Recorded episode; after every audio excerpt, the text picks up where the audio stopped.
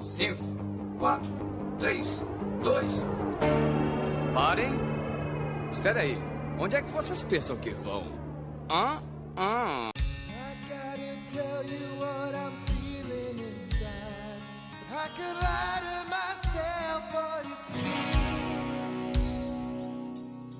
There's no denying when I look in your eyes.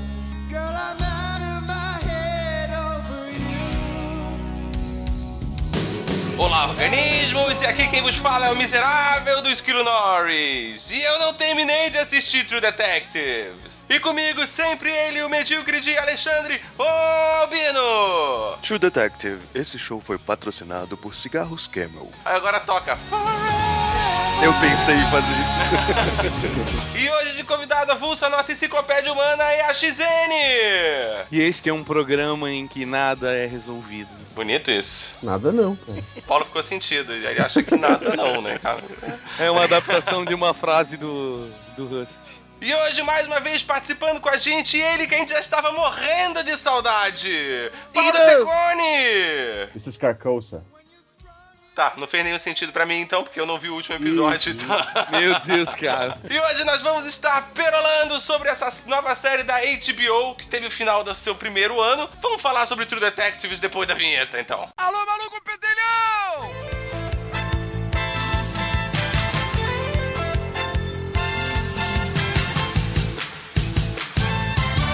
Miserável e medíocre.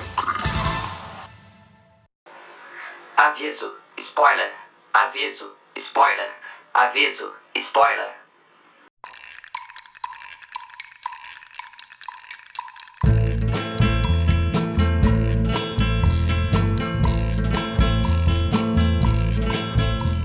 Deixar avisado pra todo mundo que vai estar cheio de spoiler do episódio de hoje. Afinal, a série já terminou, digamos, não a série em si, mas... O arco, o primeiro é, arco. O primeiro arco terminou já faz um bom tempo já, então... Mas mesmo assim tem gente que não viu o final ainda, que nem eu. Verdade. Sempre tem é, alguém, né? Sempre tem, sempre tem. Mas assim, ó, eu tive um grande problema pra começar a assistir essa série, cara. Porque eu, a X N, ele já tava um tempão insistindo pra eu ver, pra eu ver, pra eu ver. Só que aí quando ele falava quem eram os atores principais do filme, do, da série, eu sempre encarava um pouco como, sei lá, o Jubilula. Aí eu tinha um pouco de preconceito de assistir. Tem a mesma química. Não, é, obrigado, obrigado. Mas, cara, esses dias eu falei, que, eu falei pra um cara que o Sandman Armação morria ilimitada. No, eu, eu falei pra um cara que o Sandman morria no última história e o cara falou, porra, sem spoiler pra mim, cara. Porra, ah, vai Sandman, tomando cu. vinte anos, sério? Cara, tem que inspirar. É, o pior é que tu acabou de dar um spoiler pro Esquilo também. Sim, é, eu não li, mas eu não posso reclamar, o Esquilo, cara. O Esquilo comprou o primeiro encadernado da Panini já faz dois anos e ainda não leu. Não, eu tô lendo, cara, eu tô lendo no meu vai, tempo. Né? O cara paga cento e cinquenta reais num livro e não lê. Tá não, ligado? Eu tô lendo no meu tempo, no meu cara tempo. Ele não curte finais, ele quer viver na eterna... Na fantasia, cara. Eu gosto de viver na fantasia. Na promessa, na promessa é. de algo. Mas essa é uma boa, uma, uma boa ideia até, assim, sabe? Porque assim eu termino as minhas histórias. É, pode terminar da maneira que tu quiser. É, tem, tem tá dentro da proposta filosófica da série que a gente, a gente vai comentar. Assim eu nunca me decepciono com série nenhuma, por isso que eu gostei de Lost. Jesus.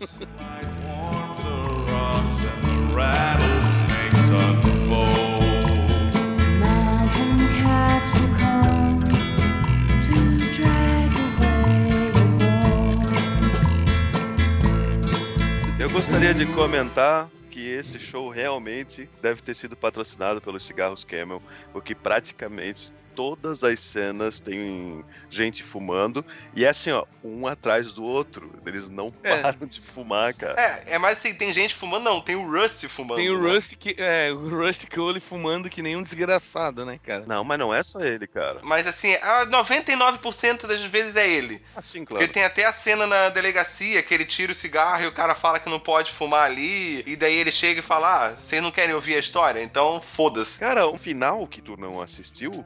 É justamente com... O, a última cena é justamente um cigarro, então... É um presente, né? É... absurdo, cara. Sim, sim. Eu, me desculpa, cara. É, grande parte é patrocínio, não pode ser, cara. Ah, mas é aquela, né? As empresas de cigarro, elas faziam as melhores propaganda ever, numa época onde existia esse propaganda de cigarro na televisão até ser proibida. Os caras têm dinheiro pra fazer esse tipo de coisa. Eu não duvido que tenha sido patrocinado. Eles não... Os caras já não podem fazer propaganda, cara. Então eles dão um jeito de vender o produto deles vinculando a alguma coisa. Exatamente. Sim. E, e de qualquer maneira, eu acho que tinha que ter algum cigarro ali, né? Porque o cara é um cara muito... É que o cigarro, na verdade... personagem, né? Ele é um cara muito Ed, assim. Ele é um cara muito intenso. Então o cigarro dá aquela... O que, que o Ed tem a ver com isso? Ed. Não, aí que também o, o cigarro sempre foi um símbolo bem forte associado com histórias policiais, né, cara? Aquele lance do detetive que fuma. Se tu puxar pela memória, esses filmes, histórias policiais...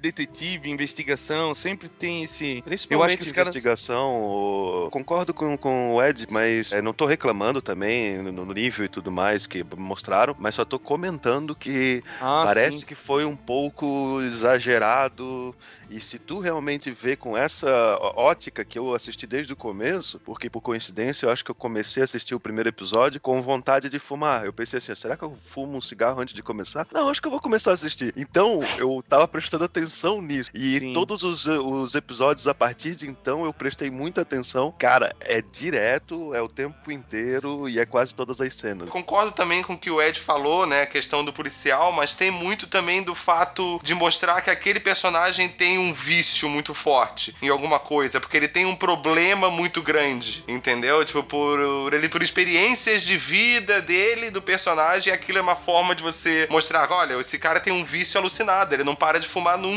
Tanto que ele também tem problema com a bebida, né, cara? Que ele tem...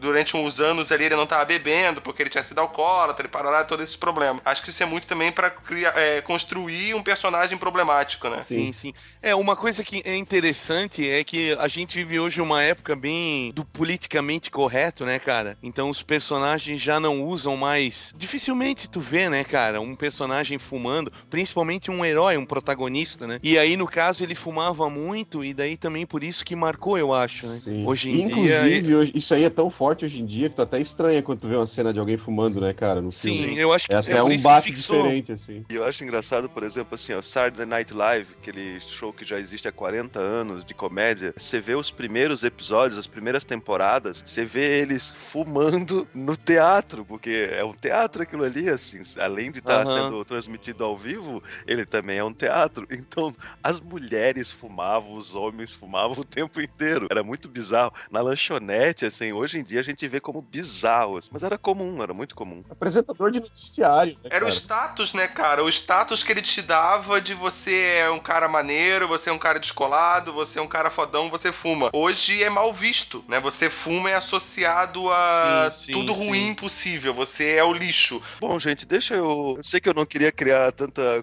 polêmica ou pelo menos a conversa a respeito disso, porque não é bem o, o nosso foco aqui hoje. Eu acho que seria legal a gente ouvir do, do Ed e do Paulo uma introdução ao, à série. O que vocês acham? True Detectives, ela, ela é uma série produzida pela H B O. É uma série policial produzida pela H B O. Ela, o criador da série se chama Nick Pizzolatto. Aquele que foi extraditado, que fugiu pra Itália lá? Eu não sei de onde esse cara surgiu. Porque ele... Se a cara, gente procurar... mesmo sobrenome, não é? Alguma coisa é, parecida. Tem, tem. Fugiu, a, da galera do Mensalão. Do é, Mensalão, agora. é, é. Pô, que disfarce legal, cara. Ele fugiu e ainda criou uma série legal pra caralho. É. Desculpa, continua, Ed.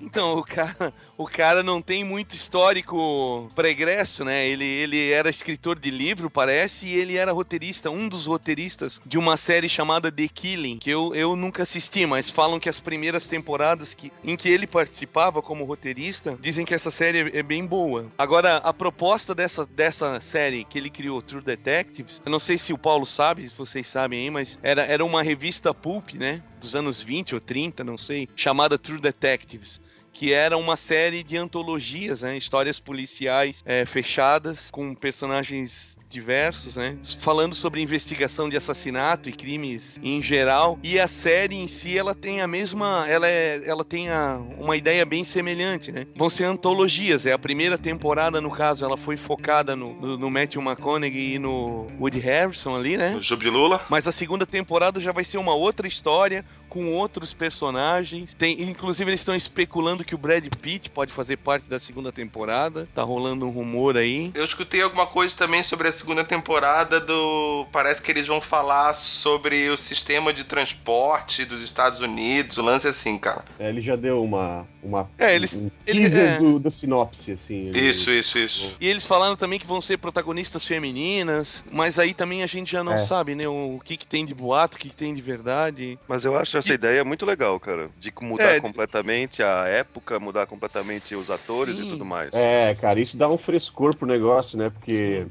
sim. eu imagino que isso vai aparecer no meio do cast, mas eu, por exemplo, sou um cara que eu não vejo muito seriado, velho. Eu realmente... Uh-huh. O, o True Detective foi o único que eu realmente parei pra ver de cabo a rabo e gostei demais. Tá, e Breaking Bad? Um dos, um dos... Eu não vi Breaking Bad, cara. Ah, então vai tomar no teu, cara. Eu é. também não vejo Game of Thrones, cara. Ah, esse eu, eu também não, não vejo. Não, o não, último seriado que eu assisti antes de True Detective foi Arquivo X. Não, não, não Paulo, mas o Breaking Bad tu ia curtir, cara. Você tem que assistir, cara. Esse é obrigação pode ter certeza, sua. Cara. Assim, ó, o que eu, eu consigo entender mais ou menos o que o Paulo que, quer dizer, porque o problema de você fazer uma série aí de seis, sete, oito temporadas com uma história só fechada do começo ao fim, isso enche o saco um tempo. Vira um novelão, assim. Demanda é. muito tempo, né, também. Exatamente. É, só que no Breaking Bad isso não acontece, cara. Eu te garanto que isso não acontece. Mas eu acho muito legal também o True Detective ser dessa maneira, justamente pra dar esse frescor que o Paulo falou, né? Dar essa, sempre essa renovada, embora continue sendo a mesma série, com o mesmo tipo de produção, com o mesmo tudo, né? Deixa eu, deixa eu fazer um... lembrar, digamos, de uma outra série que faz algo parecido com isso e eu gosto bastante, que é a American Horror Story, que é uma série de terror onde os atores, eles ficam pra próxima temporada,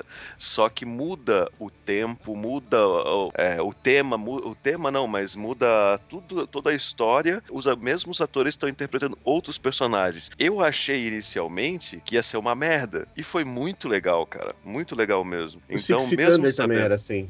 Cara, pior é que eu vi, eu não lembro que ele era bem assim. Cara.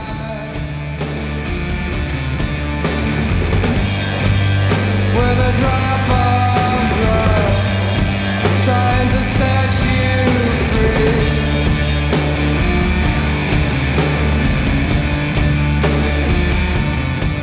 O que é legal dessa série, né, cara, é que ele, é, esse Nick Pizzolatto aí, o cara tinha muita referência, né? Ele não só construiu uma série policial, né, com o lance dos assassinatos, e como ele também botou isso dentro de uma aura de, de magia negra e rituais de várias coisas aí que... Aí foi o tema que ele escolheu, né, que é, é... é uma das influências fortes ali. E é, o que tu falou antes, Ed, do, do, do gibi do True Detective, é, remete... Que acaba voltando um pouco o lance do cigarro ali, mas o, o seriado tem um pouco pouquinho, cara, desse, desse, desse sentimento no ar. Assim. Sim, uhum. sim. Ele tem um pouquinho disso. E o cigarro é muito marcante. Chave disso, tipo sim, de... sim.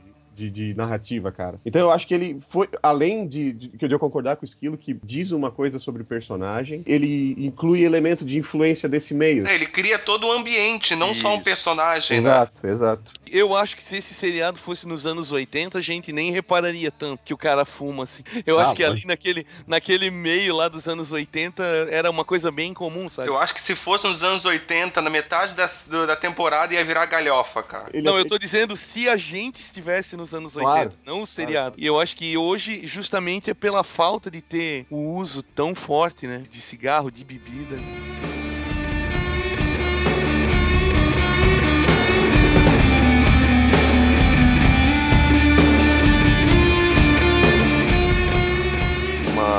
mil oitocentos e noventa e cinco foi publicado por Robert Chambers, The King in Yellow, ah, que é a amarelo. maior influência desse, dessa temporada. É, também influenciou escritores como Lovecraft, Raymond Chandler, Robert Heinlein, sei lá o que lá, Sim. Grant Morrison, Neil Gaiman e George R. R. Martin. É, isso é uma, é uma das influências bem, bem claras, bem descaradas do seriado, né? Ele usa os termos. Os é, ele tem, ele, ele tem bastante influência. Também. Ele tem bastante influência narrativa, né? Principalmente na parte de, de composição. Por exemplo, os quadrinhos da Vertigo ali, da, que começaram no final dos anos oitenta e ficaram bem famosos nos anos noventa. A referência que a gente tem, noventa, assim, né? mais... Vertigo é noventa. A, é, final dos anos oitenta, né? Eu acho que Vertigo é noventa e três, cara. Não, sim, sim, a Vertigo foi criada em noventa e três, mas ela Caralho. começou lá no meio dos anos oitenta com Alan Moore, Neil Gaiman, foi onde os caras começaram a trabalhar, né? Depois eles criaram um selo. mas eu digo, a, a referência que a gente tem ali forte disso é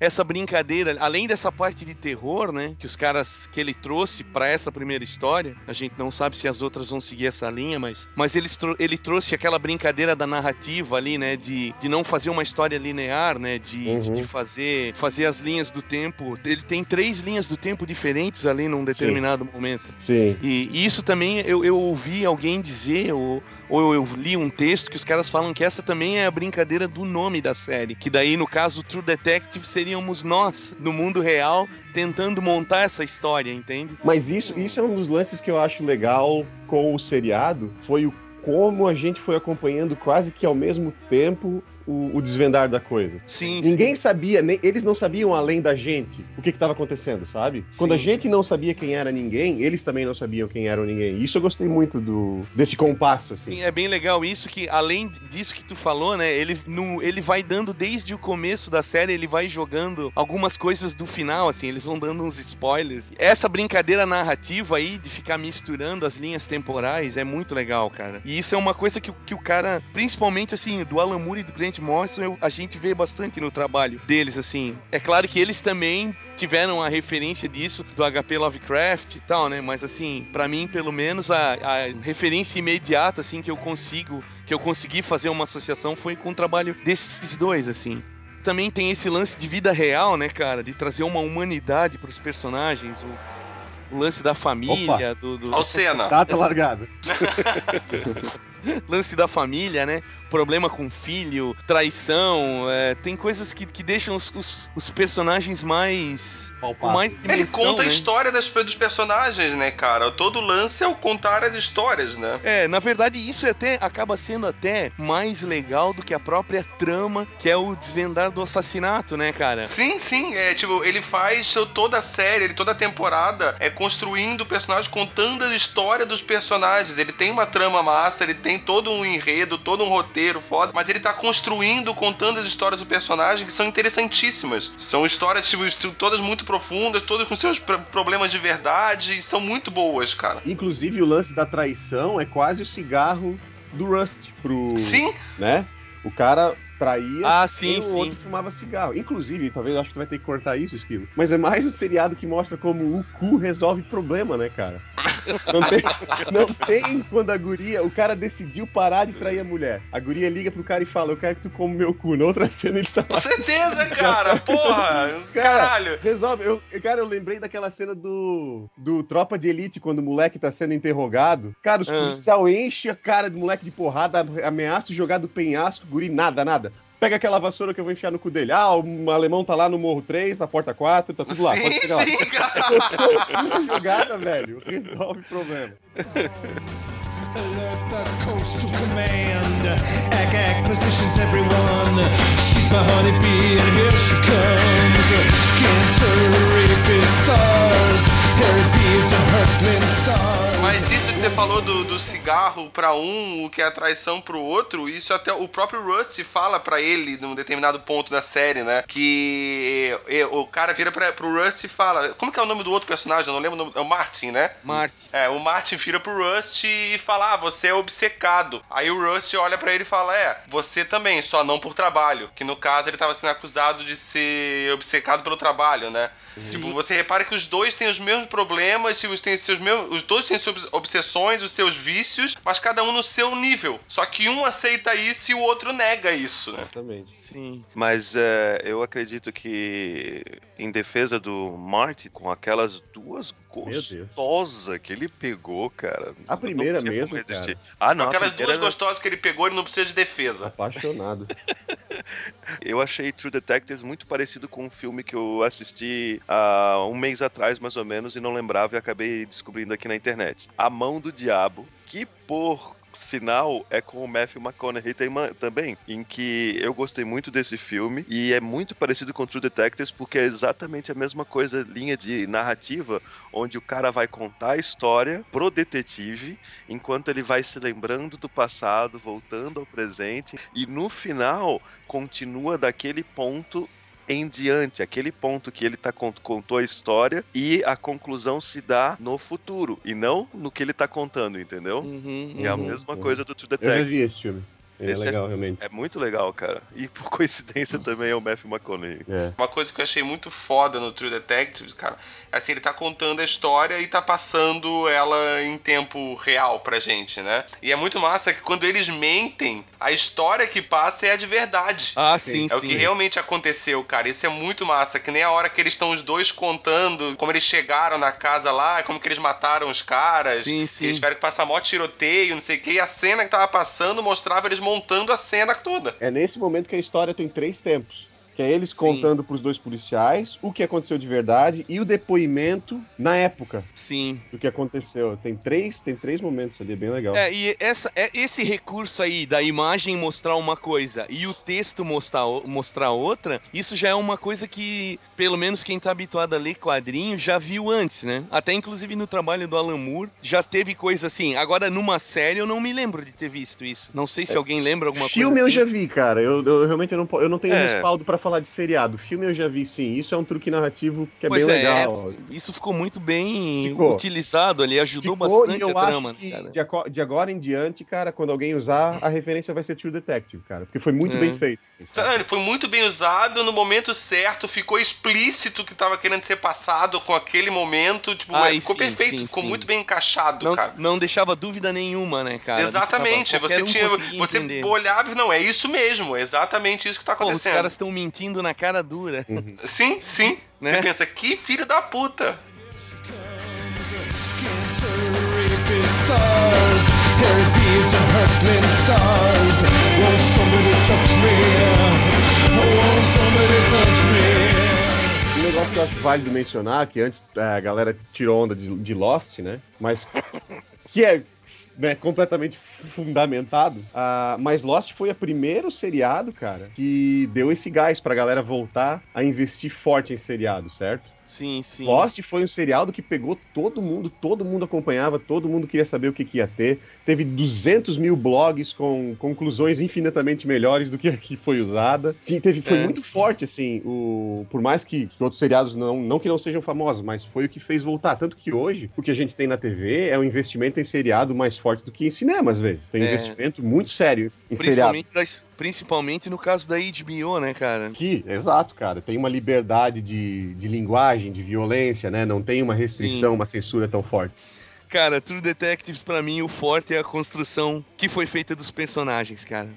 Porra, todos os personagens, cara. Não tem um personagem ali que tu vai dizer, ah, a atuação não tá boa, é, uh, isso primeiro... ali é desnecessário... Primeiro eu queria citar que uh, os personagens são criados muito definidos e eles não fogem do seu personagem. Ao longo Sim. da história eles não fogem, não, não tem alguma coisa em que tu possa ver um personagem fazendo que tu pensa assim, ó, puta, mas não é bem a, a, a premissa dele. Ele foi construído de tal maneira, ele não ia agir dessa maneira, entendeu? Porque eles não fogem do personagem. Eu acho isso muito legal porque tem algumas séries que tu vê um personagem seu que você já conhece, você já traçou, já sabe qual é a, a personalidade dele, fazendo uma coisa totalmente anti-personagem, entendeu? O que acontece muito com o seriado longo. Isso. É, e aí muda de escritor, e aí muda de produtor, muda de, de equipe de algum jeito. Eu acho que esse é um dos, um dos trunfos, assim, um dos méritos. É que o Nick Pizzolatto tava junto, fez... Começou, acabou, boa. Parte pra outra. Assim. É, essa foi a vantagem de ser uma história curta, né? Teve sempre o mesmo diretor, todos os episódios foram dirigidos pelo mesmo diretor, uhum. o que também manteve sempre a qualidade, né, da narrativa, a linha de, de, de pensamento do cara foi sempre a mesma. Isso é muito legal. E um negócio também que eu acho massa de apontar da série é que, cara, quem aqui era fã? O Woody Harrelson fez um monte de filme legal já. Já. Cara, Matthew McConaughey não fez nada, velho. Cara, Uma outra Matthew... coisa que tu pode apontar que em algum momento tu deve ter cara, gostado. Ele mas fez um Contato. Pra cá... Mas, cara, Contato é um pedaço do filme que ele é, é mas não ele. é por, ele por é causa dele, né? Não é, é exatamente, dele, você não vai saca. assistir por causa dele, exatamente. Ele é um padre que anda sem camisa, come a colherada, saca? Porra. Não, ele é um padre lindo. Ele é o Matthew McConaughey. E o curioso, cara, é que eu não sei se vocês sabem disso, mas foi a esposa dele, que é brasileira, sim, que chegou sim. e falou, velho... Para de fazer essas comédias românticas que tu fica fazendo e começa a fazer coisa séria. Ele fez um filme daí chamado Killer Joe, eu não sei se vocês viram, mas fica a dica porque é um filme muito, muito maneiro.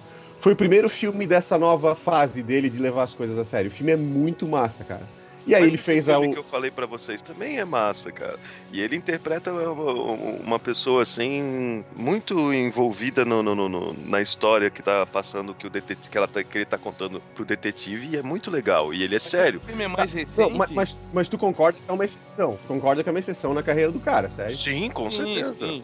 E agora, cara, eu tenho a impressão que com, é, com... com o Killer Joe, com o True Detective, agora com o Dallas, eu não assisti ainda, mas... Ah, mas é uma, é uma é. coisa que, que diverge do, do que ele faz geralmente. Não, o, o Matthew McConaughey, cara, ele tá completamente irreconhecível é, no True é. Detective, cara. É, e tá massa. Tem cenas que você olha ele, não é ele, cara. E é um personagem carismático pra caralho, cara. Porra, é, ele, porra, ele é o cara que eu mais me simpatizei na série, pô. Ele construiu um personagem muito foda. No Dallas Buyers Club, eu acho que ele tá até mais magro, né? Que ele tá fazendo o papel do aidético ali, né? Ah, com certeza ele tá mais magro. E o cara realmente, ele... De uma hora pra outra, o cara começou a... Ele ele fez o, o inverso do, sei lá, do Alpatino. Ele resolveu parar de ganhar dinheiro. Quer dizer, não parar de ganhar dinheiro, mas de fazer qualquer coisa por dinheiro. E resolveu virar ator, né, cara? É, velho, o cara se encarnou. Ele parou de queimar a imagem dele e fazer trabalho de verdade. É, verdade. Ah, tem um filme legal dele também, que é aquele Como Perder um Homem em dez dias. eu, não, eu não consigo pensar como um filme com esse nome pode ser bom, cara, mas beleza. Na verdade, esses filmes são trinta, né, cara? Porque todos, são todos iguais, assim. são, são todos iguais. São todos iguais, cara. São todos iguais, cara. O cara tem uma, uma filmografia aí que sim, ele fez sempre o mesmo papel, cara. Final, né, cara?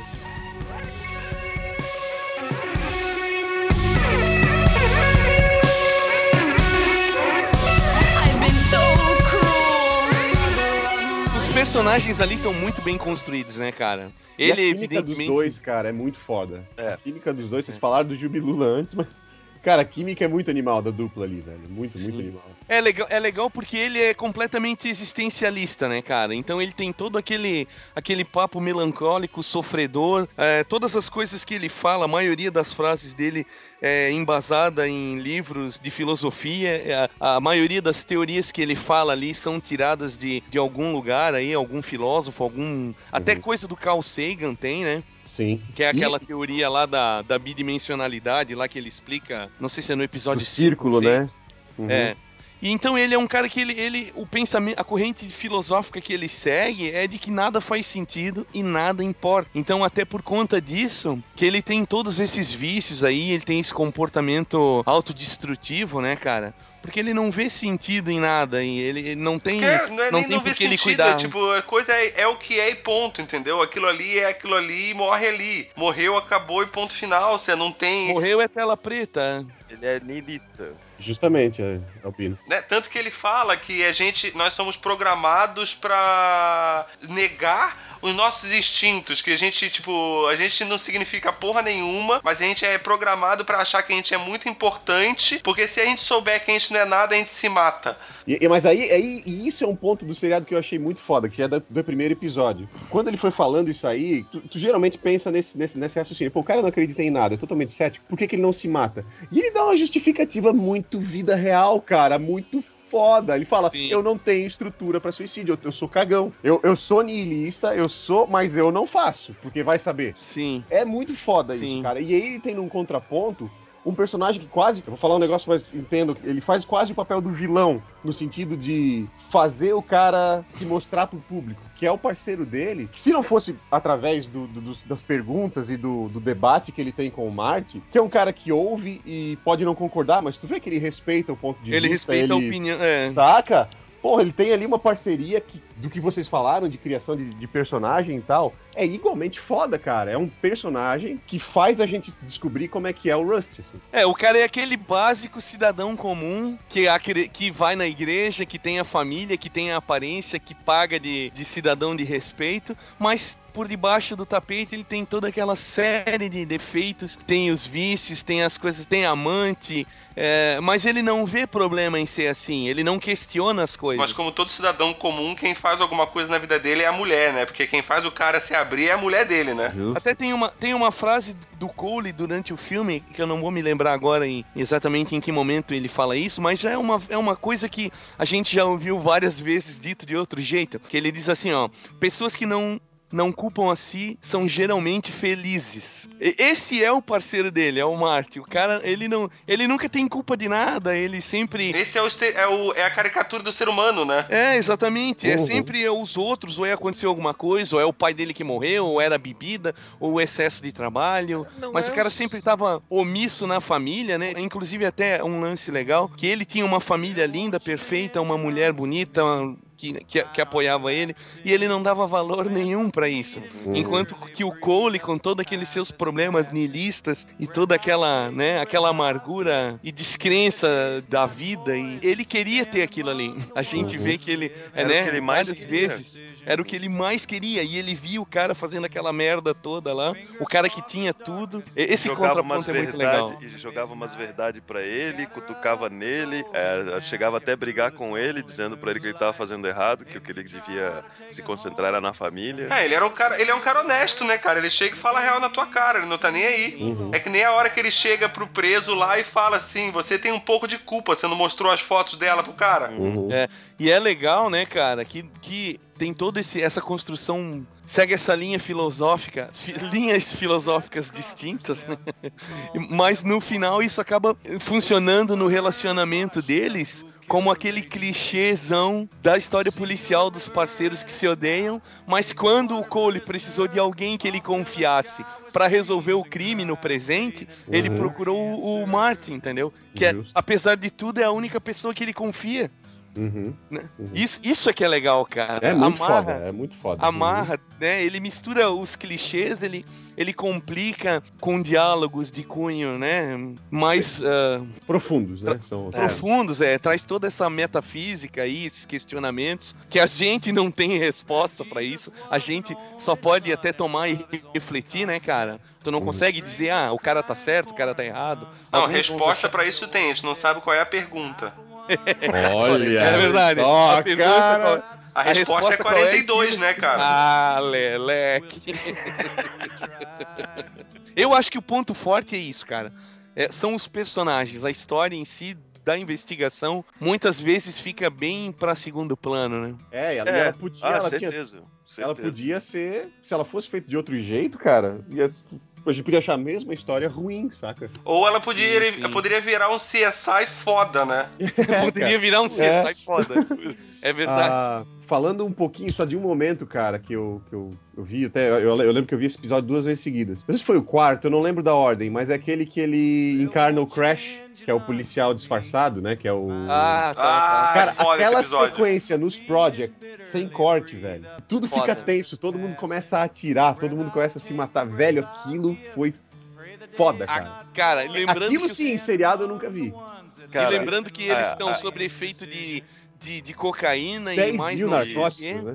Isso. Né, cara? Aquilo, lá, eles... aquilo lá tu já, tu já via que ia dar merda desde o começo. Cara. E daí tu vai ver eles chegando dentro da casa e tudo mais. Tu... Não, não, não, não, não, não.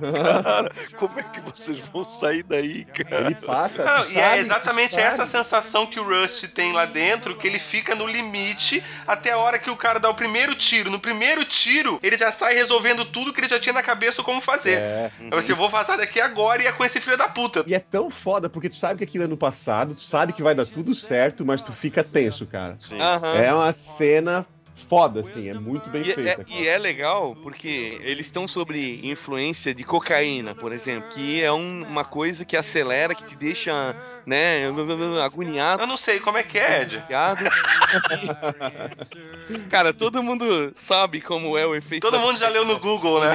É. é, todo mundo já leu no Google que isso acelera a pessoa, né, cara? E isso, dentro da situação, isso produz um efeito de, de angústia, de, de aceleração da coisa, né? Tá, e, junto com o cara. E eles passam isso, cara, eles passam isso e tu fica assim, cara, no sofá da tua sala, tu fica com esse, meu Deus, meu Deus, meu Deus, isso é muito louco, cara. Não, é muito boa. Essa cena é muito foda, cara. É muito foda mesmo. Eu gostaria de ver um making-off disso, cara. Ah, logo sai o, o box aí e a gente vê. É, é cara. É, é um seriado que eu me, eu me feiçoei muito. Eu ponho no nível do Twin Peaks pra mim, cara. Twin Peaks é, é um negócio que eu tenho também, saca? Eu tenho isso em box, que é um negócio que eu gosto demais. Cara, eu ponho no nível, velho. Foi um negócio que me, me pegou tanto quanto. Breaking Bad, cara. Sério, assista Breaking Bad. todo, pra todo mundo que eu recomendei, falaram a mesma coisa. A melhor série que eu já vi, cara. Pra todo mundo que assistiu é isso, cara. Eu nunca, nunca escutei uma pessoa falar que não gostou. Breaking Bad, que também é conhecido como A Química do Mal. Imagina se True Detectives passar no Brasil, né? True Detectives, histórias policiais. True Detectives, detetives verdadeiros. Patrocinado por Malboro. Plant my feet and bitterly breathe up the time that's passing. Breath I'll take and breath I'll give. Pray the day's not poison. Stand among the ones that live in lonely indecision. A gente tava falando da construção dos personagens, são muito bom e tudo mais, mas a... A desconstrução dos personagens também foi ótima. A inversão dos papéis, a inversão da, da dupla foi muito boa. Porque, assim, o Marty, ele era um, um detetive que ele não era muito inteligente. E ele não conseguia juntar o A mais B tão bem quanto o Cole, quanto o Rust. Uhum. E deu pra ver, assim, que em certo ponto da, da, dos anos se passando, a gente conseguiu ver a decadência do Rust. Só que a gente não conseguiu ver tanto a ascensão da inteligência do é, como detetive do Marty, mas a verdade é que a gente viu a conclusão, que é a inversão do papel. No final do, da série, a gente descobre que o Marty, ele inclusive consegue juntar é, pistas e desvendar as principais pistas que tem do assassino sozinho. E eu, até o Rust olha pra ele assim, uhum. Não, mas tu tá certo, cara. E o Quem? Rust não pensou uhum. nisso. Então tem uma inversão de papéis fantásticas, onde a, deca, de, a decadência do Rust de só beber e coisa e tal deixou ele não tão esperto pra, como ele era. E eu acho que o momento em que o Rust vai lá e se demite e fala assim pro Marty, você não é nada sem mim, eu acho que criou, eu sei que a série não mostra, mas na minha opinião, eu acho que criou um sentimento é, que fez o Marty querer aprender e ser um melhor detetive. Por isso que no final da série a gente vê o Rust não desvendando, mas o Marty desvendando as principais é, motivos uh, que acabou... por final, descobrindo quem que era, como que era e como que aconteceu, assim, sabe? É, quem mata a charada final é o Marty, né, cara? É da casa. Do cara pintor, do, do uhum. tudo mais, exatamente. O que é bem legal, né, cara? Porque às vezes tu tá fazendo uma coisa ali, tu tá tão obcecado naquilo ali, tu tá tão dentro daquilo ali, que, que às vezes tu te passam, uhum. te passam as miúcias, né, as minúcias Exato. Do negócio. Eu vou... E aí vem alguém de, de fora e fala uma coisa que... Uhum. Eu vou falar só uma, uma coisa só pra é, do, pegar o gancho do, do Albino, cara. É que eu não vejo isso... Eu entendo o teu ponto, mas eu não vejo isso como uma inversão. O que, que eu sinto, sinto dessa situação? Eu, sempre, eu acho que o Marty sempre foi um bom detetive, sempre foi um, um... Sempre teve no sangue dele ser detetive. Tanto que ele sai da polícia e abre uma agência, né? Uhum. Sim, sim. Ah, é. O que eu acho que tinha de diferente é o seguinte. O Marty não conseguia ver além do óbvio. Ele era um bom detetive, mas esse era o papel do, do Rust. Uhum, Aquela uhum. última dica da casa era uma dica óbvia. Aquilo o Rust não conseguia ver, saca? Falava sim, casa sim. verde e tinha uma foto de uma casa verde ali. Entendi, sim. entendi. É, foi o que eu peguei na hora, assim. Ah, eu... não, entendi, entendi. Interessante. E, e eu acho engraçado também, uma, só uma curiosidade, que eu vi gente falando mal desse detalhe, porque tipo, ah, pô, casa verde, daí a criança tava sendo perseguida por um monstro de orelha verde e tal. Ah, porra, que relação ruim, né, que ele tava pintando a casa. Só que uhum. pintores fazem isso, cara. Pintor de casa passa tinta na orelha e nos ombros pra não queimar do sol, velho. Pode crer. Olha que detalhe massa que eles puxaram, sim, sim. assim. Uhum. Uhum. E o pior, e o louco é que, tipo, sei lá, não, que episódio que é que o cara, o assassino, aparece ali pra falar com eles, não tem? Ah, pera. Não me lembro se ele tá uhum. roçando. Sim, Os caras, sim. eles, cara, isso é muito louco, cara. Ele joga na nossa cara... Um, alguns momentos, assim, que e a gente tá tão é, obcecado ou tão atraído pela atuação dos caras, né, uhum. que a gente...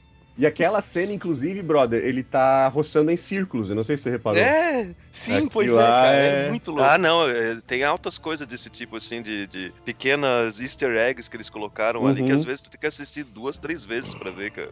Uhum, uhum. Ah, cara, pode crer. Eu mal tive tempo de assistir uma vez, velho. É. Ponto ruim, é... na minha opinião, o fato do personagem do Rust... fazer aquele discurso final sobre o momento em que ele quase morreu. Porra, eu gostei Como pra assim? caralho daquilo, cara. Gostei. É, eu também. Eu achei muito bonito aquilo, Mas por cara. quê? Por quê, Albina? Ah, eu achei, sei lá, cara, muito... Ah, encontrei o céu, entendeu? Mas é. existe, existe mas... paraíso, eu estava errado. E é. eu, eu, cara, mas ele tinha eu já. Eu falei estava certo, só que porque agora eu sei que existe paraíso e a minha filha tá lá me esperando. Então, mas, é, na cara, verdade... é um... aquilo, aquilo ali pra mim prova, cara. Já, só, só um segundinho, Ed, já, só deixa eu pegar isso aí, porque eu, eu gostei tanto dessa parte, velho. Porque, velho, o, o, ele tem esse contato com outra dimensão ou com outra realidade o seriado inteiro. Isso, isso é da índole isso, dele, cara. Isso, isso. É da, isso é da personalidade dele, cara. E ele vive se negando, cara. Ele vive dizendo que não por causa de um monte de amargura que ele teve na vida. Então, aí, é isso, cara. Tinha que ser ele que teve esse, esse, esse momento de epifania, assim, sabe? Essa, esse contato mais direto. Pô, num momento uma... de adrenalina, no momento que, inclusive, o ambiente ali... Uh, que o cara construiu, né, que ele, o antagonista chama de Carcoça, né, que é o, também é uma referência ao próprio... No, ao, ao livro do... Ao livro é. do Yellow King.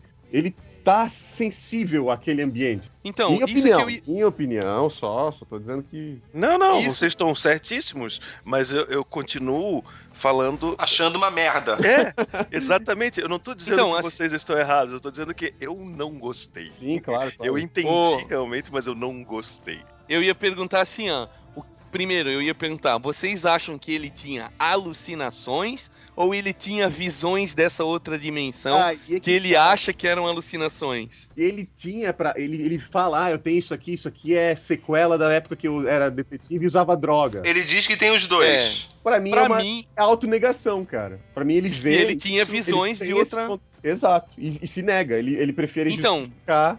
no material. Pra mim, pra mim também, eu concordo contigo. E, e por isso que eu acho que no final ficou legal isso, porque ele teve esse último momento ali que ele vislumbrou a filha dele, viu? Ele, ele, não, ele não tá dizendo que ele teve um, um contato com Deus ou paraíso, ele disse que ele viu que tinha alguma coisa ali. Exato, né? Cara, também... E, e, cara, eu gostei de, ser, de ter uma mensagem otimista nesse, é, nesse processo negativo que foi o seriado, sabe? Em Né? Coisa tensa, final... coisa ruim e tem um final otimista. Eu gostei pra caralho disso. Cara. É porque quando as coisas acabam bonitinho, o Albino não gosta. É que ela não acabou. O Albino mas não é um cara nada não... otimista. Você, essa tua frase acabou mas de mostrar que você acabou... não conhece o Albino. Ela não acabou bem bonitinha, sabe? Não. Ele só Exato. deu uma opinião. Ele deu uma opinião do que ele tava sentindo naquele momento ali. Ele passou por um. Mas qualquer traço de felicidade pro Albino é uma merda. Ele passou por um trauma ali que foi foda, né, cara? Eu Talvez sou... a gente, a gente no lugar dele, tendo aquela experiência lá de depois de ser juntado, é. né? Pela aquela. Era uma ah, faca, um facão, né? Nossa, do jeito que ele foi, foi, né, cara? E Nossa, outra, né, cara? Eu tinha ele certeza acorda... que ele ia morrer, de certeza. Eu Meu também, Deus do céu. E outra, cara. né, velho? Ele acorda puto de estar tá vivo, cara. Uhum. É, pois é, é. Pra ele, a única coisa que ele tinha pra fazer na vida acabou, né, cara? Uhum, ele resolveu o caso, né? Justamente, cara. Eu, eu gostei dessa... O último episódio inteiro, pra mim, de cabo a rabo, foi uma coisa arrepiante, é, assim, cara. Eu achei é, eu a conclusão achei... totalmente satisfatória pra mim, cara. Eu achei também, cara. Eu achei muito legal a parte que ele fala lá que a luz contra a escuridão, e a aí loucura, o Marty fala... Cara? Ah, roubado, é. do... na cara dura. O Marty fala, ah, mas o... É, não sei o que, parece que tá tudo escuro aqui fora dele, né? Mas se a gente lembrar, né, como foi, como foi no começo, eu acho que a luz tá ganhando. Isso tipo, é, uma... é mais ou menos isso, não é bem tá isso. Tá ligado, né, Ed? Tu leu isso aí, né? Isso aí é America's Best Comics. Sim, sim, sim. Foi tirado do top dez, né, cara? Top... E o Ed comentou isso, foi a frase de abertura dele, é o Marty...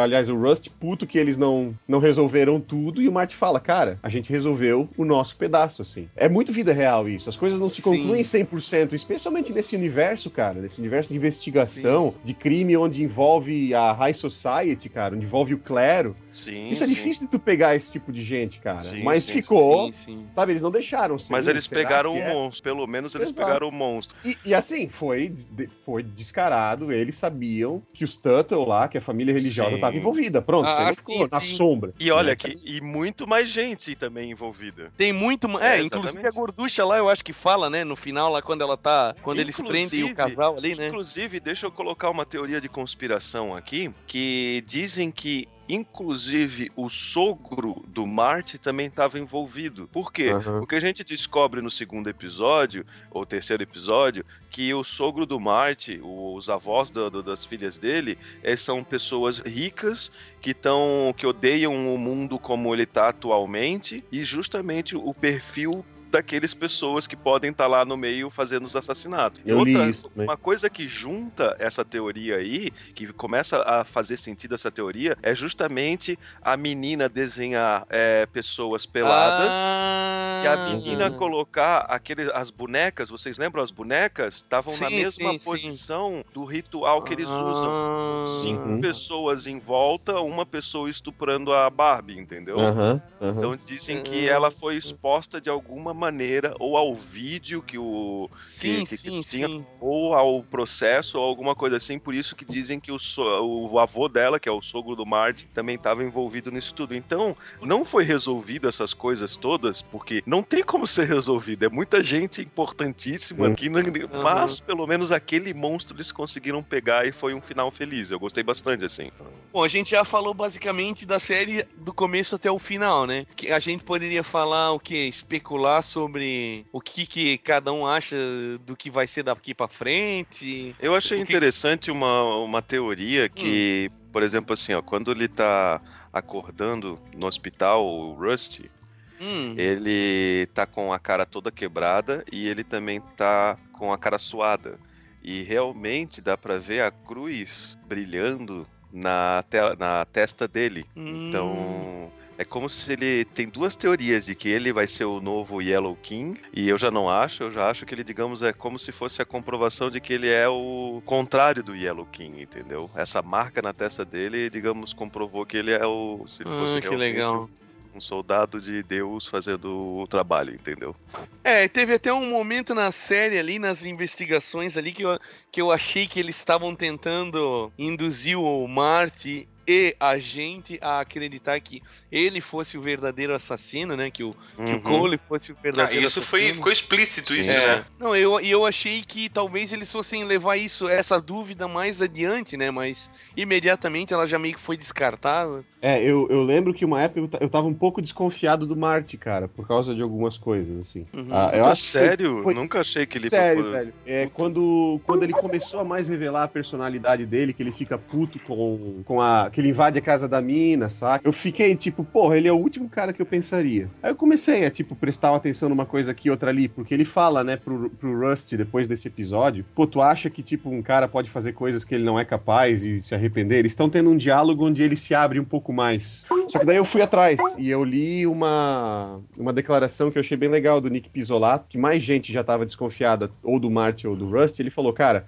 eu não vou fazer isso porque isso ia acabar com Todo, com tudo que eu criei, assim, eu ia achar uma vergonha que um deles fosse o assassino, ia ser, sabe, ia ser uma coisa, um golpe baixo, assim, da minha é. parte. É, é. Faz sentido, faz sentido. É, e eu achei legal essa postura dele, assim, ele falar Eu acho isso. que dado ao nível de, de carisma que eles despertaram na, na, no telespectador, né, cara, eu acho que se qualquer um dos dois ali fosse o vilão, é, eu acho que a gente não gostaria. É, eu acho que isso ia ser uma parada tipo final de Lost, assim, a galera ia... É, ia ser golpe baixo, dividida. Realmente. Se o cara queria... Ah, isso aqui foi... Ah, ninguém esperava, foi meu truque. É, é, baixo, e, assim. Desnecessário, na verdade, exatamente, é um golpe baixo, desnecessário. Sim. Do tipo assim, ah, vou tentar surpreender eles. E daí, porra, não precisa disso. Uhum. Pra ser é. uma série boa, não precisa disso. E ainda bem e... que ele não fez isso. Isso é verdade, né, cara? Eles não ficaram com esses plot twists e reviravolta de trama, né? E em nenhum momento eles, assim, ficaram pegando esses truquezinhos tão comuns, né? A, uhum. a investigação, ela...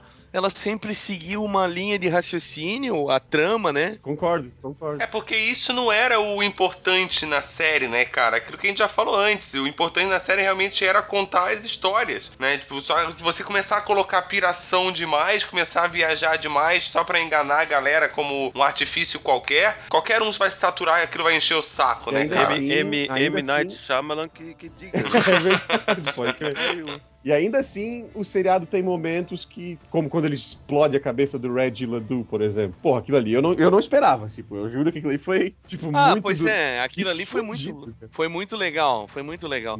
E assim, é uma reação humana, né, cara? As piras que o Rust sempre falava, que inclusive o Reggie LeDoux também mencionou, de, de que isso daqui é um ciclo e a gente tá vivendo sempre a vida e por que que viver e não sei o que. Eu fico pensando assim, ó, gente, exatamente por isso, porque tu tem que viver. Tu não pode simplesmente pensar assim, ó, ah, é um ciclo, então eu não vou fazer nada agora. Você tem que, mesmo que você já tenha feito, digamos, mil vezes ou um milhão de vezes aquele uhum. ciclo, e você não sabe de fato se que é um ciclo, por isso que você tem que viver. Isso também é, é uma... Isso, essa hora que ele fala isso, o Reggie LeDoux também é uma, uma das influências, né, que é do Nietzsche, né, que é do Eterno Retorno, e do Carl uhum. Sagan, do... que o tempo não é... Lá de, um fio lá de trás pra frente, ele é paralelo, né? Ele é... Ah, sim, sim. Ele sim. é uma coisa diferente do que a gente tem concreta na nossa cabeça. O tempo, ele é... Tanto que ele fala, né? Eu já te vi fazendo isso. Você tá em Carcoça e não sei o quê. E no sim, final sim. ele vai pra lá. É, é, é legal, cara. Esse lance todo aí de duas dimensões, terceira dimensão e coisa. Tem o um livro do, do Grant Morrison mesmo, né? Que o cara, pra quem não conhece, ele é escritor de quadrinhos. Uh, ele criou, por exemplo, a série The Invisibles, que foi uma das referências do Matrix forte, tá, assim, ele, né? Ele economizou bastante tinta, então, né? E... ah, ah. Ele, ele... Inclusive, só, só, só, só pra... Vou deixar de falar, mas ele é uma das influências declaradas do Pizzolatto, né? Ele falou é, do Morrison e o Alan Moore. Mas o, e ele, eles são... Ele é inglês também, assim como o Alan Moore, e ele é um desses caras que passou a vida inteira devorando o livro, então ele cruza muito referência, né? Ele tem essa habilidade aí de cruzar vários estilos e trazer filosofia, trazer indagações, questionamentos. E ele, ele tem um livro que saiu no Brasil com o, no, o nome de Super Deus, e ele tem, aí é claro, essa teoria não é dele, ele desenvolveu pro assunto, que nesse livro ele tá meio que falando da carreira dele, de cada uma das coisas que ele criou e tal, mas ele fala de algumas teorias também Uh, interessantes, e uma delas é essa daí, que é meio que adaptada dessa teoria das dimensões aí do Carl Sagan, que ele, ele, ele diz que, no caso, as histórias em quadrinho, sendo um universo de duas dimensões, e, e nós sendo da terceira dimensão, a gente consegue olhar para elas de duas dimensões, pelas janelas dos quadrinhos, e que se a gente consegue fazer isso com a segunda dimensão, talvez alguém da quarta dimensão faça isso com a gente, assista a nossa vida como se elas fossem histórias em quadrinho. E no, no, no seriado, o cara, eles brincam com isso, né? Quem, quem sabe se o, o universo que o, o Rusty vê ali não, não seja a gente, no caso, né? Eles sendo de uma dimensão abaixo e a gente tendo a possibilidade de vê-los através da tela da televisão. É, é bem legal isso daí.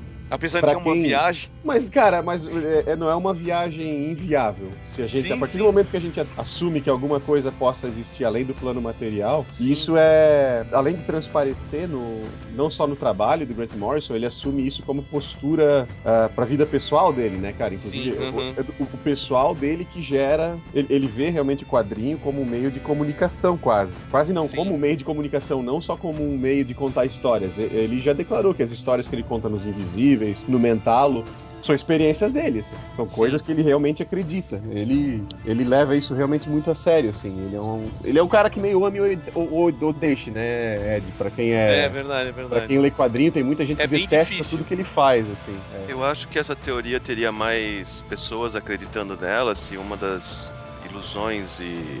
que o Rust viu foram, por, por exemplo, assim, o símbolo da Globo. Plim, plim. Aí eu acho que faria mais sentido. Ah, assim. Tem até no YouTube, tem um vídeo do Carl Sagan que ele fala desse lance da, da segunda dimensão e a gente da terceira dimensão e que as pessoas... Das... Ele dá uma explicação semelhante à do Rust ali. Um ser que vive, que enxerga só duas dimensões, ele vai ver uma maçã só como uma coisa... plana, né? Ele não vai ver o volume dela. A gente consegue ver o volume dela. E, e aí ele fala que... O Carl Sagan, no caso, nesse vídeo, ele fala que talvez o mundo que a gente enxergue... Se uma pessoa que consegue ver quatro dimensões olhar para esse nosso mundo, ele seja diferente do que a gente vê. De que a gente talvez não... O mundo que a gente enxerga talvez não seja o mundo como ele realmente é. É, é, é um negócio bem louco, cara. Caralho. Aquilo que você enxerga é, legal, é só uma é imagem do que você tá vendo. É, é É só o que tu é capaz de enxergar, que são as três dimensões. Mas talvez tenham muitas mais dimensões. dimensões e que a gente é não sombra. Consegue enxergar. É muito louco, cara. Será que eu existo, cara? Cara, eu torço todo dia pra não. Torço todo dia pra eu não existir. É muito louco, cara. Mas tu já pensasse na possibilidade que a gente se comunica direto, então eu seria só uma persona dentro da tua cabeça e tu é completamente louco? Pode ser, você é meu amigo imaginário. Pra mim, tu é um ser virtual, cara. Vocês dois são seres virtuais pra mim, ah, só o Ed, é eu já vi.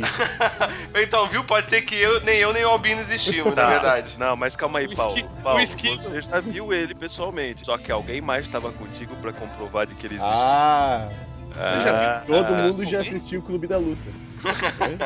O esquilo é o que se chama de minor celebrity da internet. Ele não é, ele não é uma pessoa de verdade.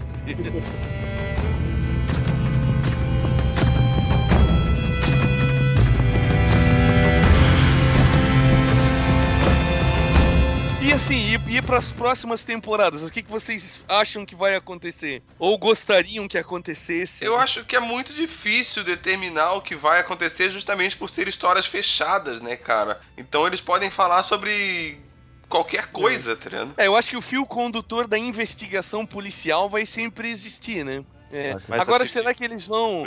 Os próximos personagens que aparecerem, será que os caras vão manter essa linha? Por exemplo, eles desenvolveram uma linha de raciocínio agora de misturar ah, o tempo é, de um personagem maluco, um personagem... Será que eles vão manter esse tipo de coisa? Ou será cara, que eles vão... Olha só, eu... E aproveitando é para responder as duas perguntas. É, cara, eu, eu não quero que eles caiam em fórmula, sabe? É, Isso. pois é. Eu tenho esse medo. Eu, fico com, eu sempre fico com medo de sequências e coisas que eu gosto que vão ter spin-offs ou coisas do gênero. Então, Sim. eu fico na torcida, cara. Eu torço pra que seja bom, porque é um negócio que me cativou muito. Eu queria que, que eu gostasse de tudo, honestamente. Mas vai saber, né, cara? Às vezes a produção cai na mão de outra pessoa. Vamos, fazer, vamos ser honestos. O dinheiro fala alto. Se eles falarem pro Pizzolatto, não, tu vai ficar... Você vai ter que sair da é. Itália, fudeu daí. É... Vamos ter que trazer Ai, o Rust de volta. Se bem é... que assim, né? Por exemplo, uh, quem já leu Sin City, assim, um, uma das coisas legais que o Sin City trouxe é, era, era aquele lance assim de misturar. Por exemplo, a primeira história era com o Marv, daí a segunda história já foi com outro personagem. E, só que o Marv apareceu ali num determinado período, a história no dele fundo. se cruzou. É, como tipo, as vidas humanas aparece, se cruzam, né? É, o cara aparece no mesmo bar que o Marv tava e o Marv tá lá atrás. Ele, ele criou um universo, né? Ele, eu, acho legal, eu acho legal é. isso, mas eu acho isso limitador, eu acho, pro...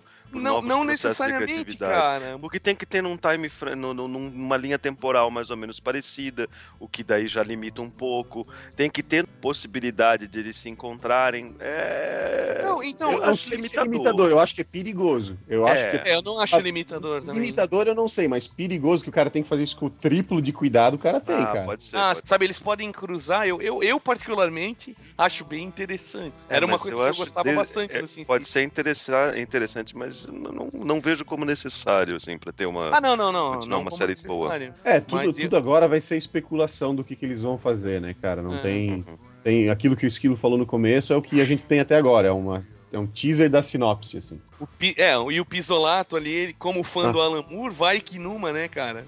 É, tipo, não, não, porque... não, também não vejo improvável. Porque, porque quando, quando eu digo as vidas se cruzam, não quer dizer que os caras vão ter participação...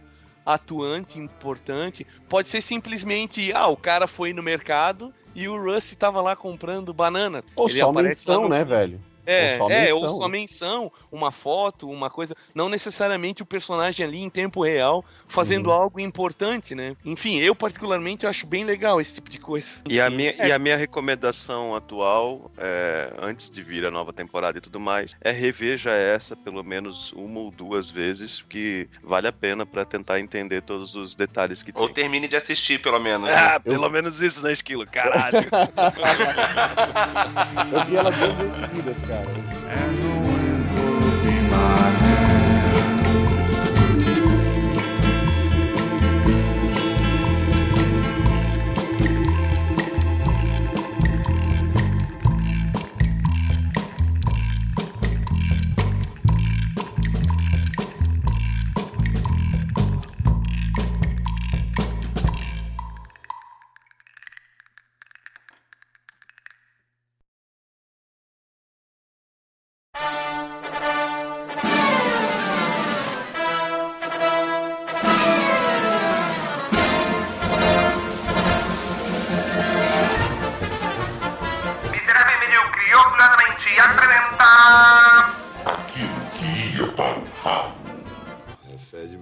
Cheiro estranho, né?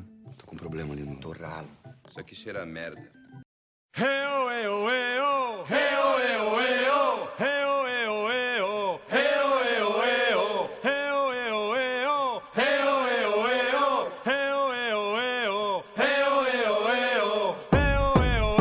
Acho que, acho que o ator fazer esse tipo de comédia romântica pra atriz é como ela fazer filme pornô. Olha, eu já, é, eu já acho que ele entra no Porque estúdio depois que assim, ele filma... sem sentimento, faz o trabalho dele e sai. Porque... Ele nem precisa parar pra pensar direito, assim, sabe? Exato, cara. Não tem... Ah, tá. É. Pensei, pensei que era porque, tipo, depois que o filme sai, o cara leva pau de tudo que tá acontecendo. Eu achei que o Skiller ia falar alguma coisa nesse sentido. Não, sentido. O cara querendo deixar o papo sério. Sério, que merda, né? Não, é que o esquilo sempre fala essas coisas. Ah, é eu, né? Eu que falei agora, inclusive, também.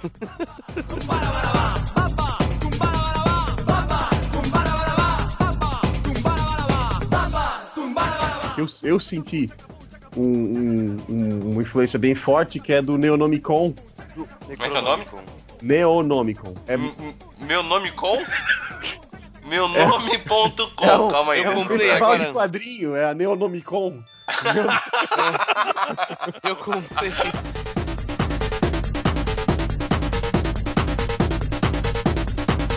Ah, todo mundo sabia, isso acho que é a única coisa que eu, foi bem previsível, porque o Rust ia comer a mulher do cara, né, velho? É, isso foi, cara. No primeiro episódio eu sabia. Ah, isso aí desde o começo, é, né? Isso aí todo mundo acho que sabia, né? Mas é difícil, né, cara? Porque, porra, o, o cara lá, o Matthew McConaughey, ele é foda, ele é definidaço, cara. Porra, cara.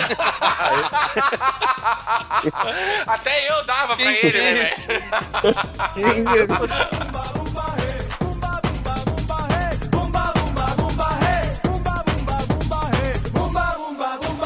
Com certeza ele tem um currículo de filmes legais maior do que o do... do McConaughey, né, cara? Vai... Meu primo é. tem. Meu primo tem.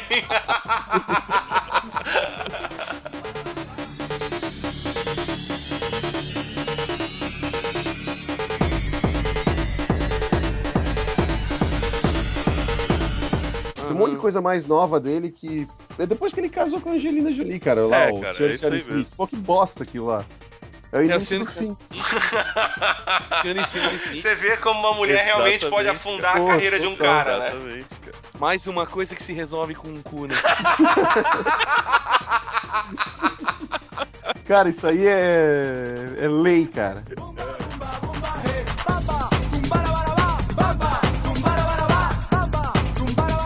E aí, Esquilo? Eu, Esquilo. Aí, podemos Esquilo. ir pra casa? Chega, chega. A partir de agora eu vou começar a cobrar.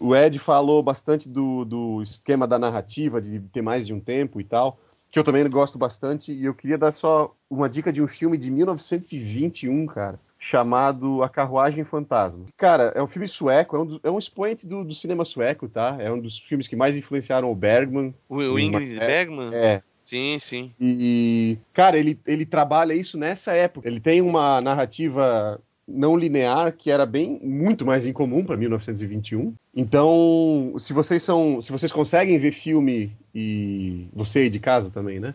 Você da poltrona mais próxima. Isso. Ah, e não e comprar a ideia, né? Tipo, ah, pô, tô vendo um filme de mil novecentos e vinte e um, vou dar os devidos créditos. Vai surpreender uhum. como era à frente do tempo o filme, cara. É muito, muito Como foda. é o nome? A Carruagem Fantasma. Tem no YouTube, na íntegra, com legenda Cantarru... em inglês. A Carruagem, Carruagem Fantasma. O Ash tá tentando lembrar se ele foi no lançamento desse filme. É.